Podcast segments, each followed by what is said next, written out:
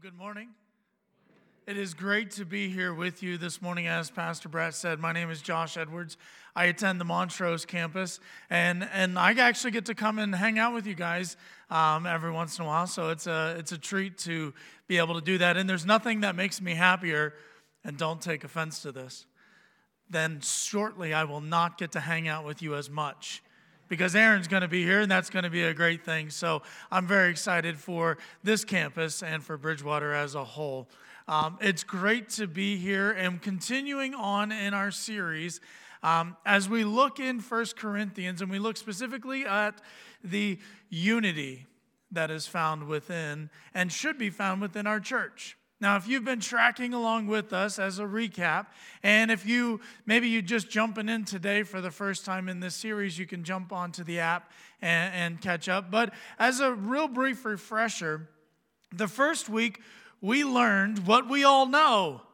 The church is full of really messed up people. Can I get an amen?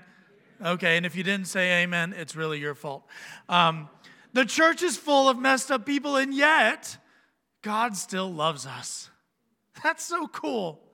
That even though I am just a really, really screwed up individual, God still loves me. And that's what we looked at in our first week. And last week, um, we talked about the unity within the church and how that's not only something that we should want, but something we should fight for. We should fight for unity within the church, within these walls, within the church, the big C church, or or the church global.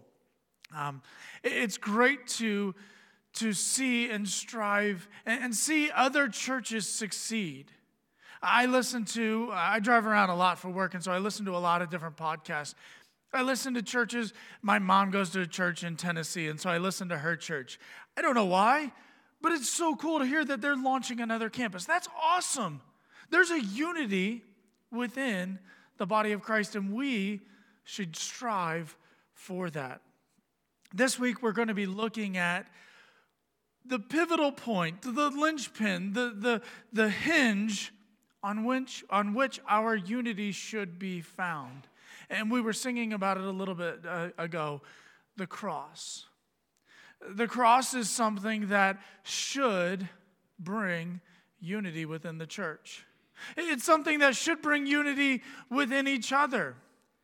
But it's not a surprise to think that we live in a very, a very divided culture. If I were to ask you all what the most important thing we should be focusing on today, I bet I would get a lot of different answers. We're divided. I would get answers. Um, Like if I asked what was the most important thing, some of you would say vaccines. That's the most important thing today. Some of you would say, who's at fault with the Russia and the Ukraine conflict war right now? Some of you would say the most important thing are the road conditions. Being a Pennsylvanian, I'm a little jealous. That would probably be near the top. Some of us would say jobs. Some of us would have, have have the economy as our most important thing going on in today's culture. We, we are divided when we even think about what the most important thing is in our life. When we think of our culture, we can see in the in, in the day that Paul was writing to the church of Corinth, as that's where we're going to be this morning, their culture was no different. They were extremely divided in what they felt was the most important thing. And Paul was bringing this all together, saying the most important thing is the cross of Christ. That is the most important thing. And, and today we're going to be looking at what it means to live a cross-centered life, and how that will not only affect our unity within our church, but how that could affect every aspect and every area of how we live our lives. So how would you feel this morning if you glanced over to your neighbor, and don't do it just in case this is reality, but if you glanced over at your neighbor and you noticed that they were wearing a necklace that had a mushroom cloud on it, and you ask them, why are you wearing a mushroom cloud necklace? I'm just remembering the atom bomb. How would you feel if tomorrow on your way to work, you drove up and on the entrance uh, by the gate, there was a sign that said, "To work brings freedom." And you asked your boss, "What does that sign mean?" And he said, "I just want to..." And they had a tattoo of an electric chair. Or or they, they had some new earrings uh, of a needle. And you said, "What on earth?" And I just want to remember and celebrate and commemorate lethal injection. We would be concerned, right? Some of you might slide over a few seats if you're sitting next to someone with a mushroom cloud necklace.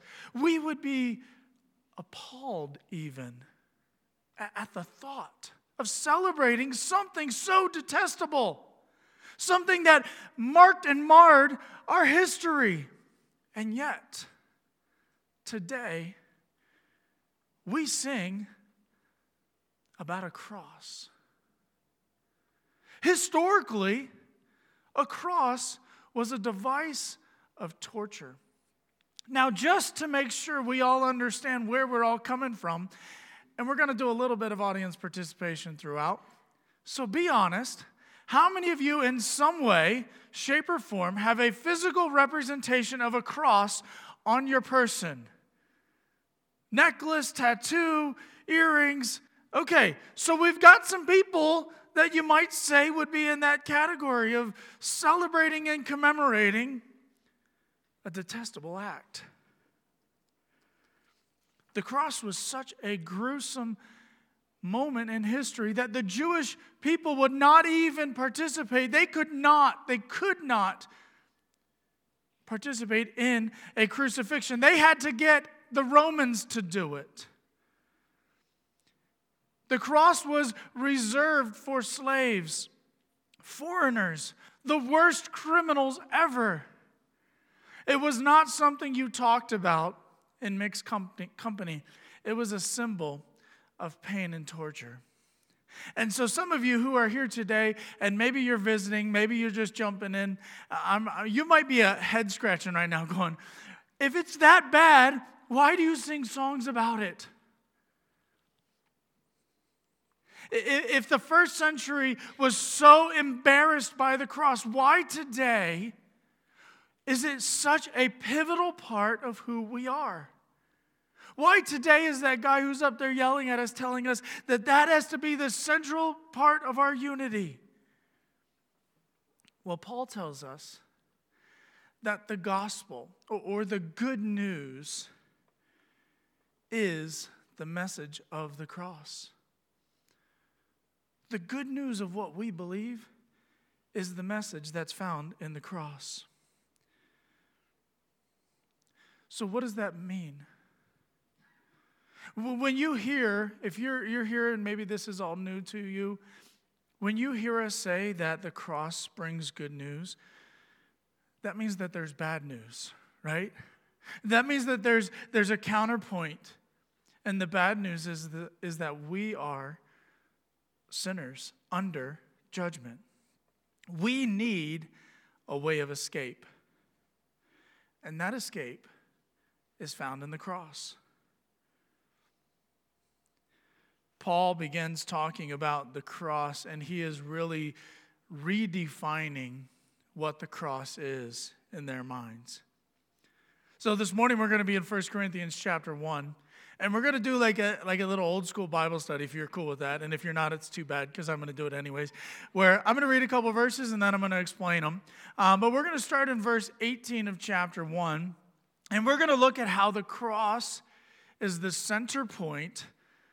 But at the same time, while it brings unity, it also is a very clear dividing line. It, it, it separates. Paul says this in verse eighteen. The message of the cross is foolishness to those who are perishing, but to those who are being saved, It is the power of God. See, Paul right away says the cross divides us. It, it, it divides humanity. Um, we look at the fact that there are people who are perishing, people who, who are without Christ. And right now, the thought of the cross to them is foolishness, Paul says. And then there are those, he says, who are rescued. Those who have an understanding and a belief and an acceptance of the cross. And he says, to those it is the power. What divides the entire world is not race. It is not nationality. It isn't status or wealth. Paul says, what divides us is the cross. In the day of the that Paul was writing, the Jews and the Greeks, they wanted to win. They wanted power. They wanted control. They wanted a, a philosophical dominance. They wanted a military, military, military, militaristic, um, I don't even know what I'm saying. They wanted a really strong military. That's more or less it. They wanted religious dominance as well. But the cross was the opposite of that. The cross was a symbol of defeat.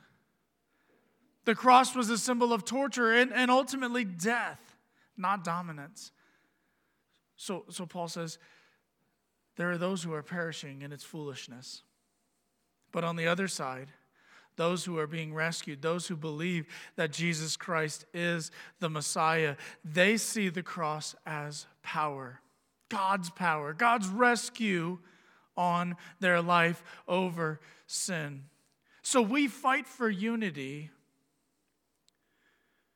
because that divide is there. That, that divide that's going to ultimately separate for all of eternity. We fight for unity. We fight for an understanding of the cross. And Paul continues in verse nineteen. It is written, I will destroy the wisdom of the wise, the intelligence of the intelligent I will frustrate. Where is the wise person? Where is the teacher of the law? Where is the philosopher of this age? Has not God made foolish the wisdom of the world? P- Paul asks some rhetorical questions.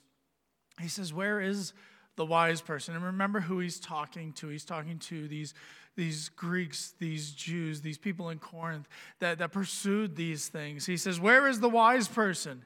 You know, that orator, that, that person who is in that public speaking mode. In Corinth, they would fill these stadiums with thousands of people to hear these philosophers come and, and speak. Just think of like the greatest TED Talk in today's world being packed out. And Paul says, where is that? What is that? Do. He says, where is the teacher of the law? He was speaking directly to the Jews, saying, where is your smartest and most intelligent religious leader? Where is your philosopher? Again, speaking to the, the Greeks, saying, where is the genius? And he says, where do those people stand with the cross? And the answer is that they don't. They they stand in, in logical opposition to the cross. Paul continues, for since, for since in wisdom of God, the world through its wisdom did not know him.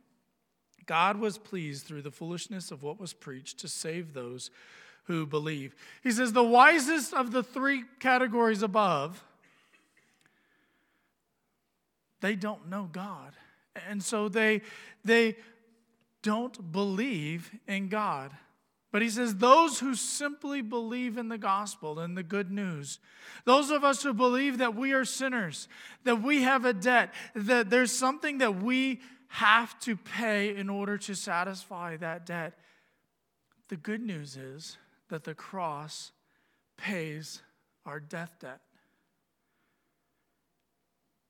And so when we seek to live a cross-centered life, we find three key items, and the first is this. If you want to live a cross-centered life, you have to understand that your salvation, that our salvation comes from the cross. So let's ask a question here. I just want to make sure we're all on the same page, and I'm going to raise my hand first so no one can say that he's picking on me. How many of you would say that you've ever done something wrong? You might even go as far to say that you have sinned. Oh, come on, keep them up. It's not that bad. All right, so glance around, and you can see that everyone who's honest has their hand up. So we've all done wrong things. We've all done things that we would even go as far as to say that we have sinned. To live a cross-centered life means that I have been saved from that sin. Now, those of you who have been, maybe you've been a believer in Jesus for a really long time, but you're still hanging on to that decision you made a month ago.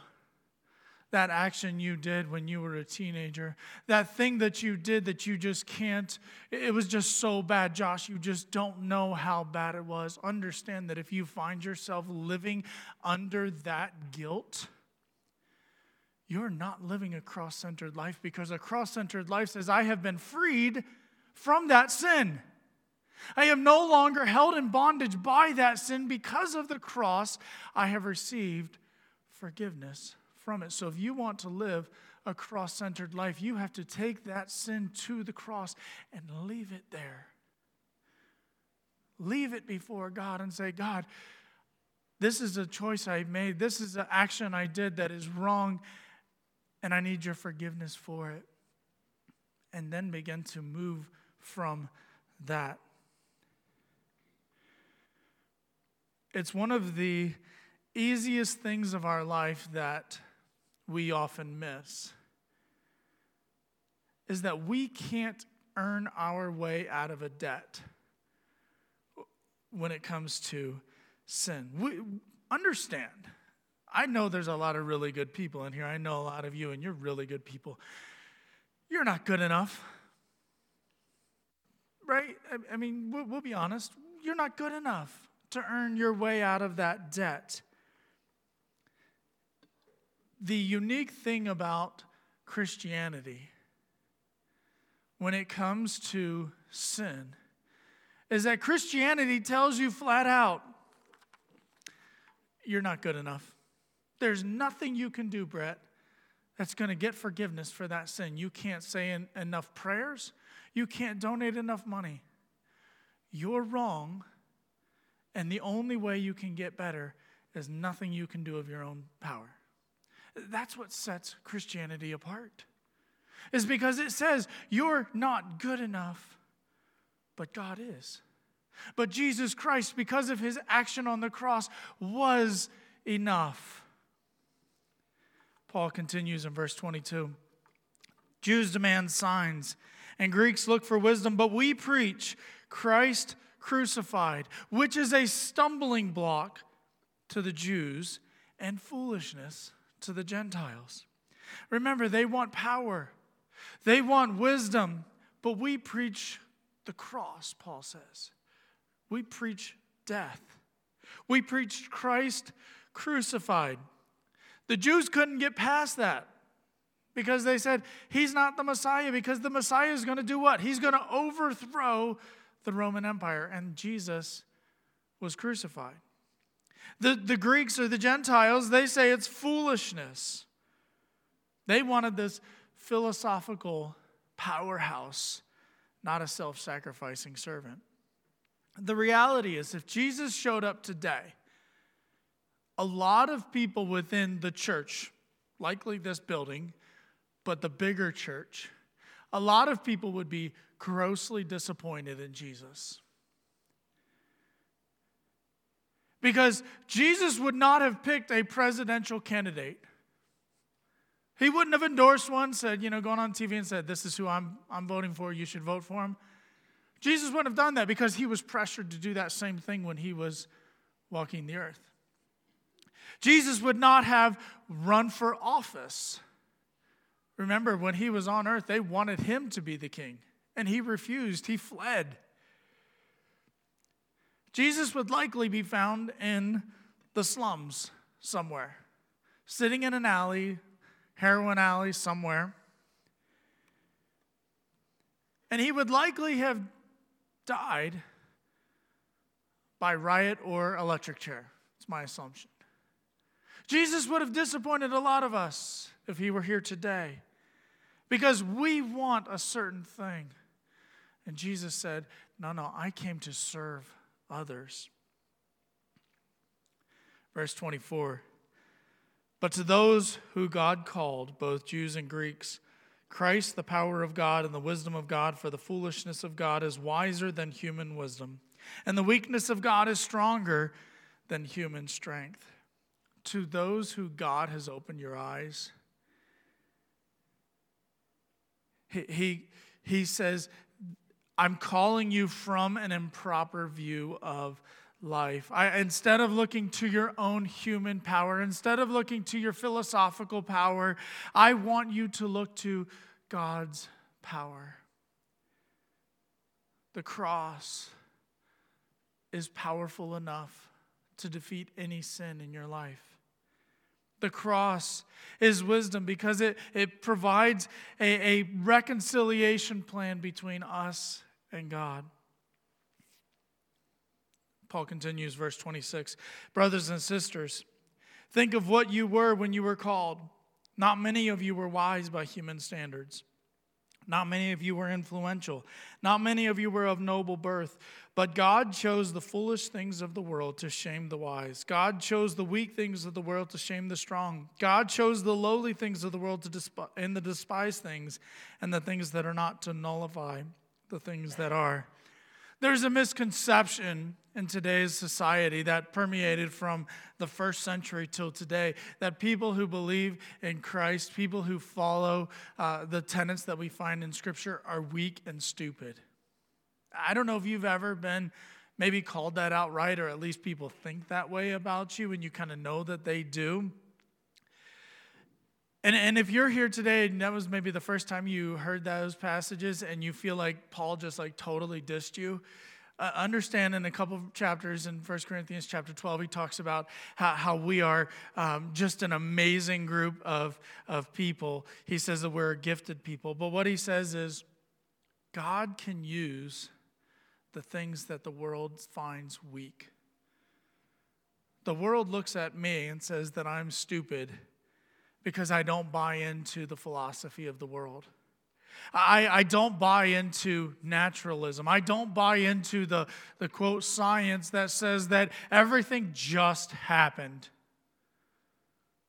The world says I'm naive because I believe in an invisible God. I believe in what the world says would be outdated thinkings. I believe in the sanctity of life. I believe in marriage. And these are things that the world says, I am stupid if I believe those things. I say that I need God's help to get through something, and the world says you're weak because you need help. Working in the finance industry, the world definitely thinks I'm foolish because I give away my money. My money, right? My hard-earned money. I give it away. The world looks on me and you and says we are foolish. We're naive. And God says, I'm going to take the foolish things of this world to confound the wise, to confuse those wise people. God is going to do things through us that doesn't make natural sense.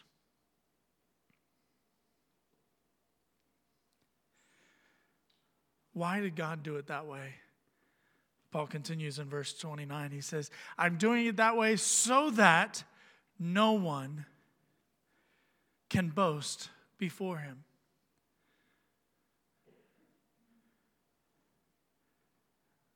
The important things of this world, they don't impress God. It doesn't make God admire you more if you have certain abilities. If you're really good in this particular area, God doesn't admire you more. You know why? Because he made you that way. He's like, good, you're finally doing what I told you to do. It is because of him, Paul says in verse thirty, that you are in Christ Jesus. He has become our wisdom from God, that is our righteousness, our holiness, and our redemption. Christ has become our wisdom. He has become our righteousness. You can't be good enough. Remember that debt, that sin, that bad thing that you did, even if you only did one bad thing in your life, that is not good enough. Christ has become our righteousness. He has become our holiness, our perfect, our perfection, our set apartness. He has become that so that we can stand before God perfect and blameless. So that God then sees not only me and my sin, but he sees through the filter of the cross. He sees me then. And because of that cross, because of Jesus' death on that cross, he sees perfection. Paul says that he's our redemption. He redeemed us. He purchased us. He bought us with a price. And that price was his blood. And because of all that, in verse thirty-one says, therefore, because of all that, as it is written, let one who boasts, boast in their own power, right? No. Because of that, we're going to boast in the Lord. So the second idea, if you want to live a cross-centered life, is, is when we win, we only win because of the cross. We can only boast in the Lord because of that cross. We don't win because we get our agenda, because people agree with us, because the our, the person we voted for won. That's not how we win. We don't win because we're smart or savvy or a really good person who tries hard. We win because God removed all of the roadblocks between us and eternity and the presence of God. Because that cross removed every hindrance between us and experiencing eternity free from sin. That's why we win. That's why we win. We have a mindset that for me to win, in order for me to win, someone has to lose. I coach basketball uh, down in uh, Pennsylvania, and unfortunately, we were the losers yesterday. And there was a winner. And in competition, there's a winner and there's a loser. If there's not, no one would watch. It's not like the, the little kids where everybody wins. No, no, there's winners and losers. We all know you're the parents who you keep score, right? Even though there's no scoreboard, you're like, yeah, my Johnny scored four goals. He's awesome. In spiritual things, for me to win doesn't mean someone has to lose. When I win as a Christ follower, it doesn't mean that someone on that side loses. What does that mean in my life? That means I don't have to be the smartest person in the room. I don't have to win every argument. I'm talking to the teenagers right now. You don't have to win every argument. Okay? Understand. You don't have to win every situation. I don't have to be better than all of my coworkers. Because the only thing that sets me as a winner is Christ. That's what I'm going to boast in. I'm going to boast in the Lord.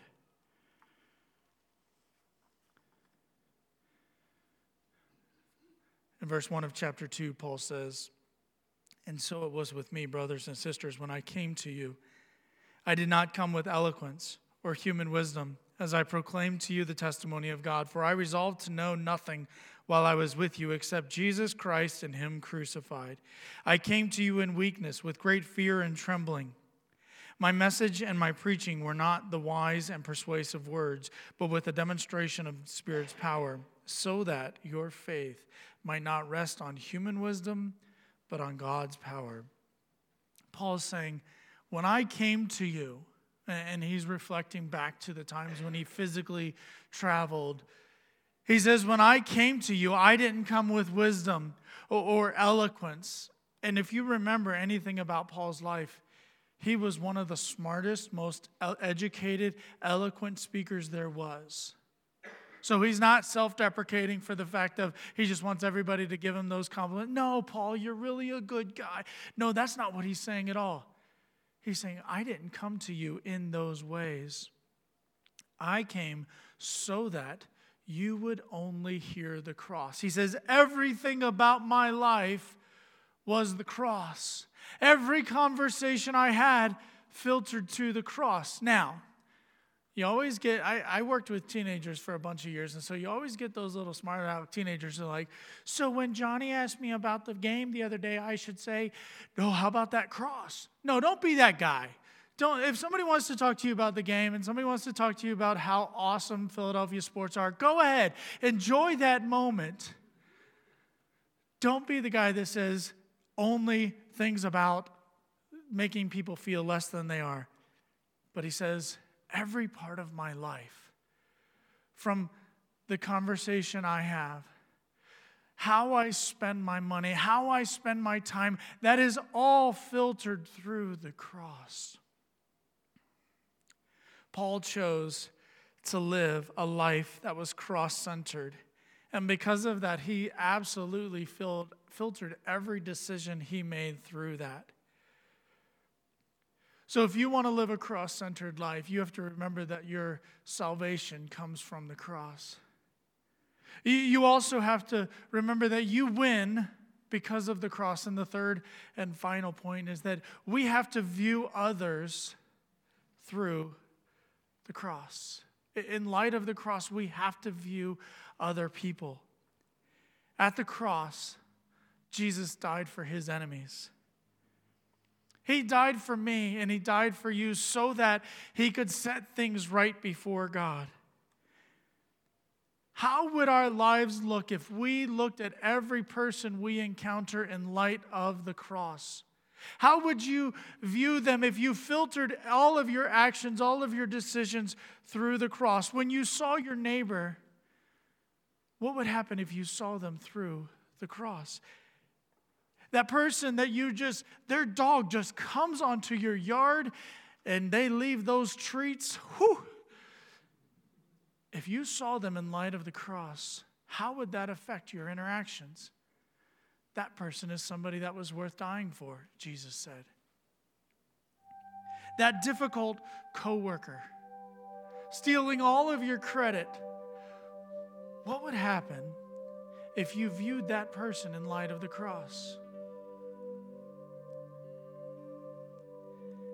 That person who voted differently than you on the other side of the political aisle, remember, Jesus died for them. How do you view that person? How do you interact with that person?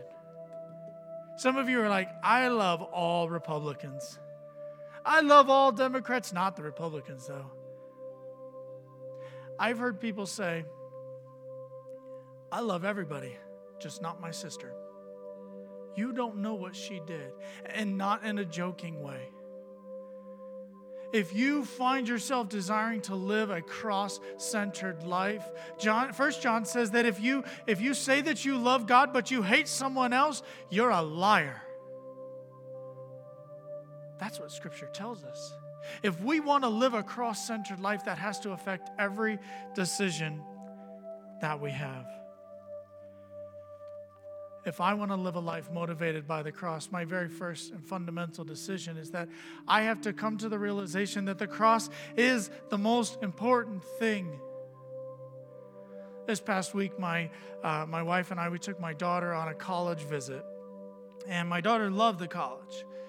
And while we were driving around the town, we were looking at different churches. And, you know, there were some churches, some churches that you can tell had a certain likely a certain belief. And so I said, well, let's not assume anything. Let's do some more research before we make an assumption. So I went home and we did some research. And in Montrose last week, Pastor Bob said this, and, I, and I'm sure it was something similar said here. We have to major on the majors right? You have to emphasize and make the most important thing the most important thing. So when I started looking through these churches with my daughter, I said, what is the most important thing? What they believe about the cross. What do they believe about salvation? What do they believe in regards to this? Because that is the most important thing. What is your view of the cross? I coach basketball with a guy who he carries a cross in his pocket. And I asked him, what does he carry it for? He says, it's a good luck charm. I appreciate his honesty. What's your view of the cross? Is that the the, the tipping point in your life, the, the linchpin that holds everything together? Is that the moment that brings unity between you and God is only because of the cross? Or is it a good luck charm that your grandma gave you? This morning, if you find yourself with a, maybe you say, Josh, I don't understand much more about the cross than it's a good luck charm, or it's the thing that's on the side of the building, or, or you see them here and there. If you're here this morning and you've never made a decision to allow that cross to change your life, to allow what Jesus did on that cross to change your life, let today be that day. In a second, I'm going to lead us in a really, really brief prayer. Then maybe for the first time in the quietness of your seat, you will pray that prayer. And then afterwards, we're not going to hunt you down. We're not going to tackle you or anything. But I would encourage you to find somebody with a name tag. Find somebody who brought you and just say, I prayed that prayer and I have no idea what to do next. If you found yourself this morning with an understanding that at one point in your life you you fully trusted in Christ and maybe you've kind of stepped away from that. The beauty of the cross is, oh, it's so expansive. It will find you where you are. And Jesus says he will welcome you back. So as we close our time, would you would you pray with me? And if you're here this morning and you've never prayed the prayer, I would encourage you to, to think about this. And if you find yourself in a position where you've never prayed a prayer to accept what Jesus did on that cross, I would ask you to, in the quietness of your seat, repeat after me. Dear God, I'm a sinner. I've done wrong things. I need your forgiveness. Please save me. And if you're here this morning and you found yourself wandering away from the message that you once believed, I'm going to lead us in a prayer, and I would say, God, you promise that you will find us where we are at, that you will forgive us of those sins, that you will cleanse us from that unrighteousness, and just like the prodigal son who wandered away, that you will come running and accept us with open arms, restoring the relationship. God, I thank you for that promise. I thank you for that commitment in your love. God, and I pray that today would be the day that we are changed because of the cross. Amen.